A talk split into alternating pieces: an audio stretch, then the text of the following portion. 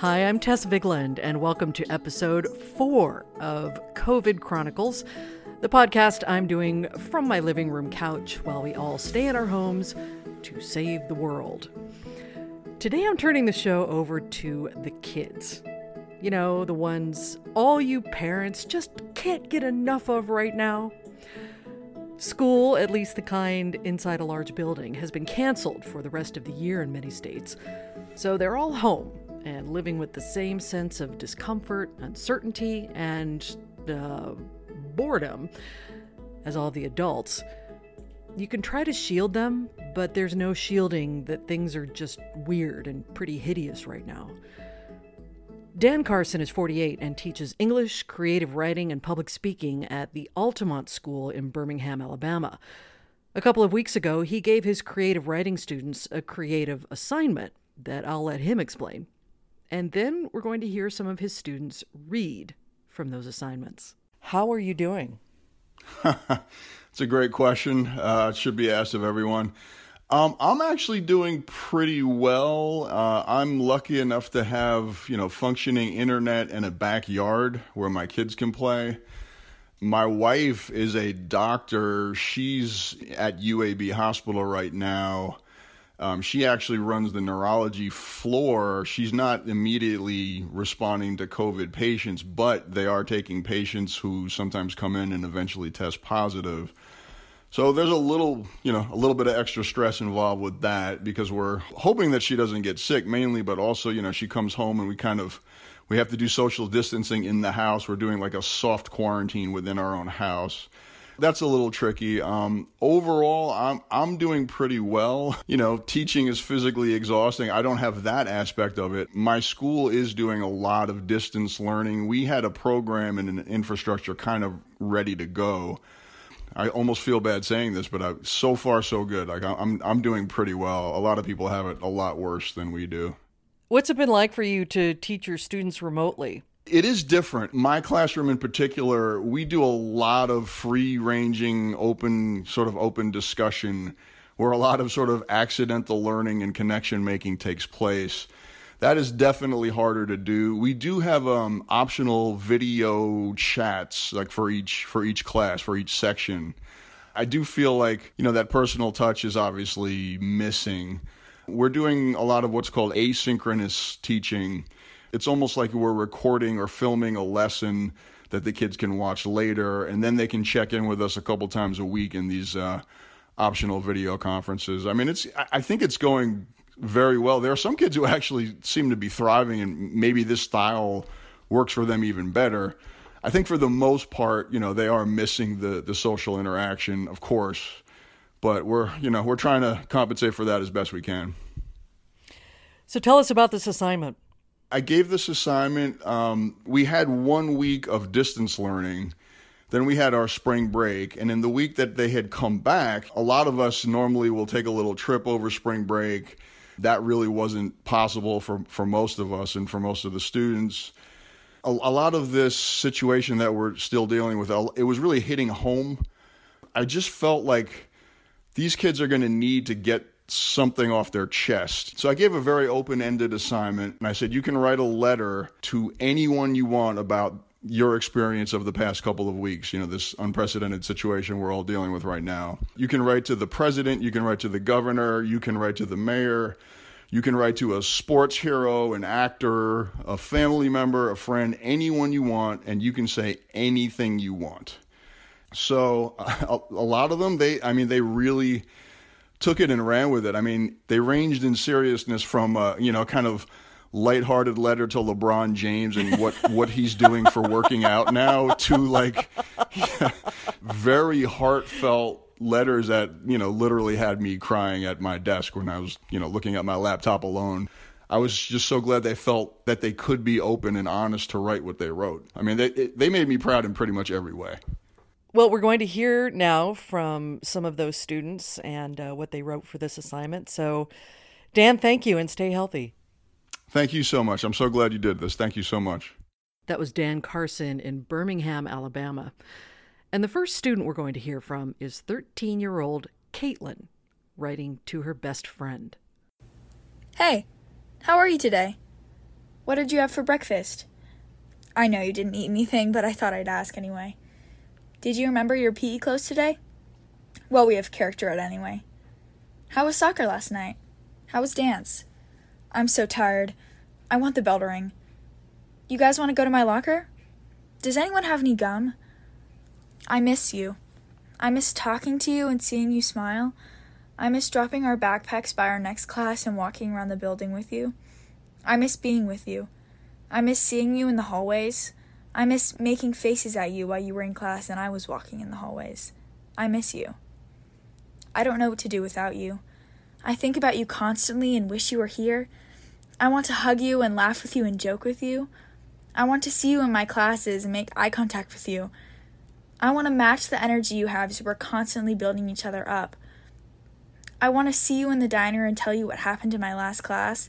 I want to sit with you at lunch and sit back as you throw ice all around, but I can't. I never thought I would want to be back in the place that I say I hate the most, but I am. I want to be back in the library after school and do homework, but mostly laugh and talk and smile. I want the distractions back.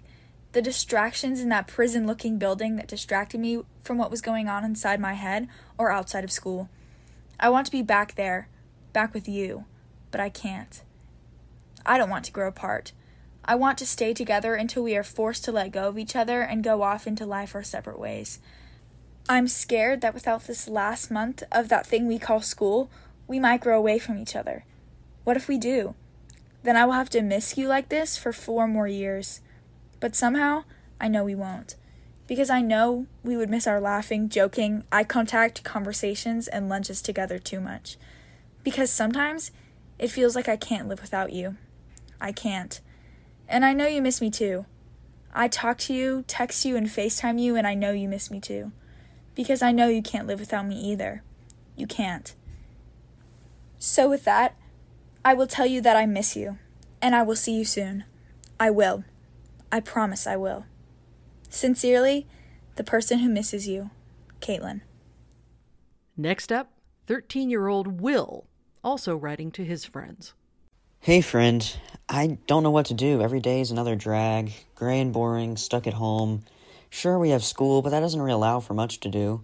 It's just work and very little fun. I mean, mostly. Some of the classes are kind of fun, but not really. I miss being able to hang out with you and the guys and just have fun. This whole corona thing has messed so much up. We might never get to see Albert again. If the school year ends before we are let back to school, he will have already moved. Same for Nick and Kaylee. Such big parts of our grade will be gone before we know it, and we can't even say goodbye at this rate. It makes me feel so helpless. We're stuck inside all day while the world goes on, passing everyone by. Pretty soon we'll step outside and realize that we've missed so much that we don't even recognize each other anymore. If this goes on for long enough, we'll all have grown and changed. Will we even know one another? When we get back to school, will I know it's you?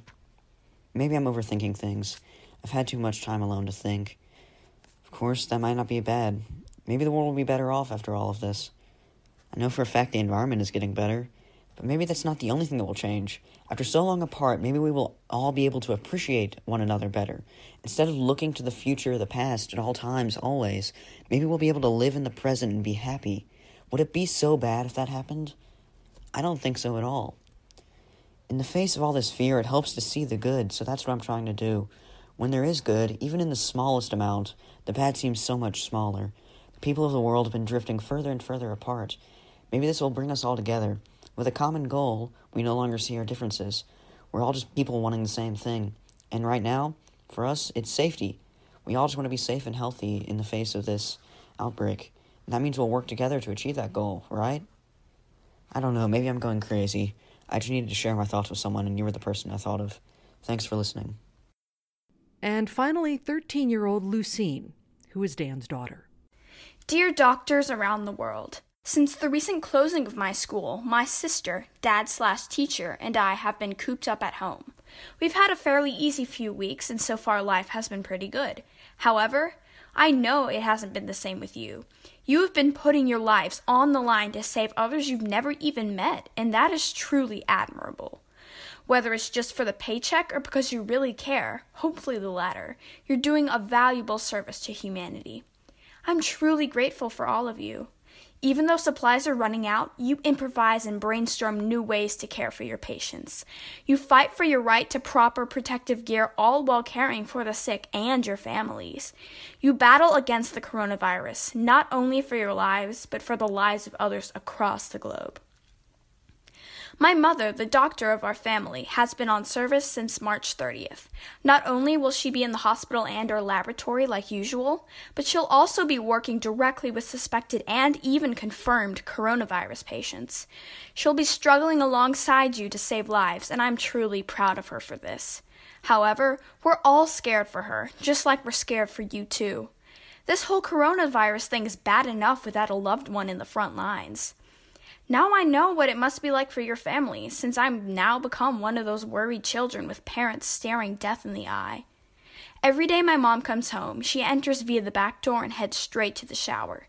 We had to clear out all our things out of the master bedroom and bathroom, since that's where she set up camp. We can't be near her either. I know my sister in particular is sad about this, and she has the unfortunate and incredibly annoying habit of sneaking into mom's room in the middle of the night and falling asleep back in her bed. Plus, the obvious fact that she loves her. I'm upset that I won't be able to give my mom a warm hug after a long day of work and tell her how proud I am of her. But since I'm already a teenager, yes, probably moody and hormonal, I'm able to deal with this isolation better than she is. I admit I didn't really understand what the coronavirus was until I was staring it in the face. I only saw it from a distance at first. Now that my mother has joined your ranks, I comprehend some of your anxiety. Thank you so much for all your hard work. What you do is truly important in this day and age, and you are the driving forces of change in this new coronavirus-marked era. Sincerely, Lucine. Those were Caitlin, Will, and Lucine reading from their stay-at-home assignments. And you know what? I think it's an awesome assignment, and I'd love to give it to all of you. Write a letter to anyone you want about this experience we're all going through right now. Keep it to about two minutes, reading out loud. And let's try to stay away from politics on this one. There's plenty of that elsewhere. And what I really want to hear about is how you're coping with all these changes in our lives right now. If you write one, let me know on social media or radiotests at gmail dot com. If nobody writes one, well, I'll find something else to put on the show. High school seniors, and college seniors for that matter, were really the hardest hit by all this. They're missing out on huge life milestones, and it's hard not to have your heart break in two over that. Ethan Hopper is one of those high school seniors. He's getting ready to go to music school, conservatory, in the fall as a piano major. Last week, his family threw open the sashes of their home in Portland, Oregon, and invited neighbors to gather on the street below for an impromptu concert. His piano teacher, who lives down the street, was in the audience, along with kids and parents from up and down the block.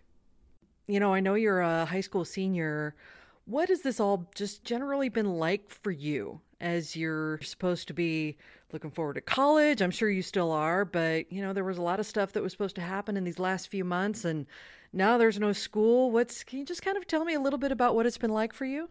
It's been rough. I also play trumpet in my school's band, and most of what I've missed has just been playing music with people and getting to go to all these festivals and perform. And also the just the final band concert is always a sort of like cathartic sort of deal. And I'm sad that I don't get to experience that in my last year.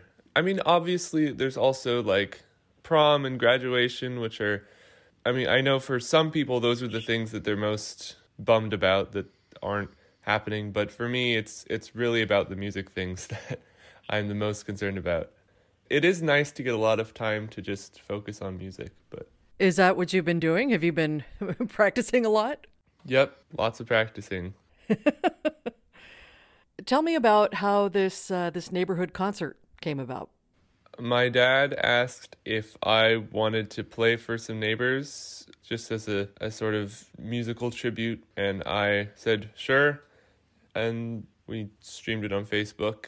And, I mean, a bunch of people ended up watching. I, d- I didn't really have anything that was fully learned as like a performance piece, but I still just a bunch of stuff that I can go back and stuff that I've played before that I can go back and play, mostly just sight reading.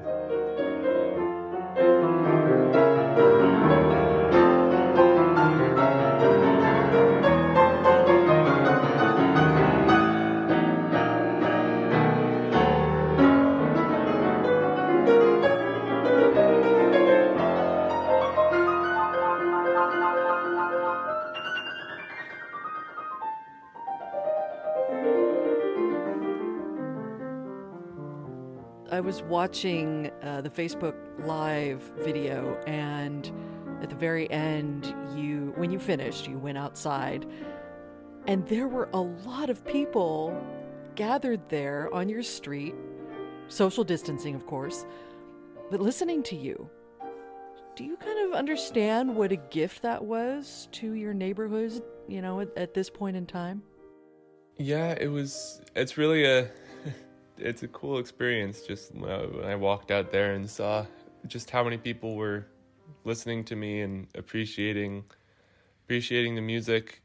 I, I, I mean, it's music is universal. Everyone sort of is able to gain something from it, even if they themselves aren't musicians. It's really powerful.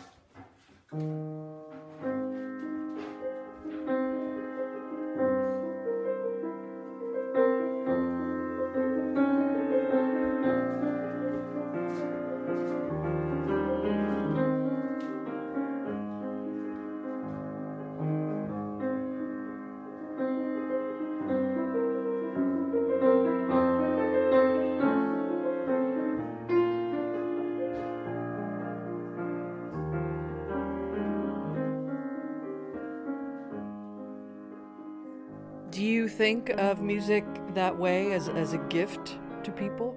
Yeah, I, well, in some ways. I, definitely part of it is that. Um, and obviously there's also a part that's for myself as well, where if I'm not enjoying it, then it's hard to make other people enjoy it. So there's part of it that's also for myself as well. What do you want to do with your music? That's, I'm still trying to figure that out too. Um, There are just so many aspects of it that I love. Like, I love playing solo piano, but I also love accompanying, and I love playing in large ensembles on trumpet, and I love composing, and I everything. And it's just so hard to decide. Well, I'm just going to go in, I'm going to be a piano performance major and maybe minor in some other things, and then go from there and see what pops out as sort of my favorite thing. Well, you have a long life ahead of you, so maybe you can sample a little bit of it as, at a time uh, as you go along. Yeah, and I know a lot of professional musicians, just by the nature of their work, end up doing a little bit of everything anyway, so... Yeah, yeah.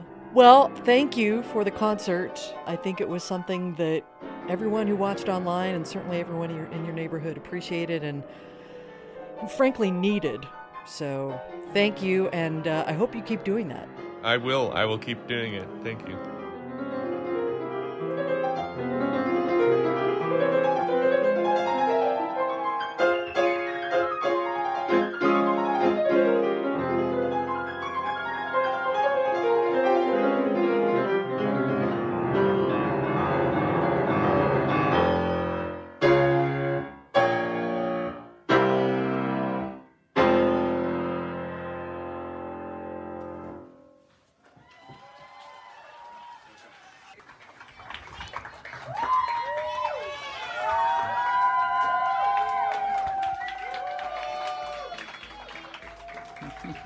That was Ethan Hopper giving a socially distanced concert from his home here in Portland. I don't know about you, but this one brought me to tears. Amid all this anxiety, fear, displacement, there is beauty. There is music. There is hope. Try to keep that with you. All right, that's the show. Next time, more music. This time, a COVID-related song coming to us from a nursing home in Boston. And it takes a village to get a rower back on the water. Send me your stories and letters of how you're coping. I'm Tess Vigeland, and this is COVID Chronicles. You can reach me on Twitter, Instagram, Facebook. All my D Ms are open. or on email at radiotess at gmail dot com. Thanks for listening, and stay healthy.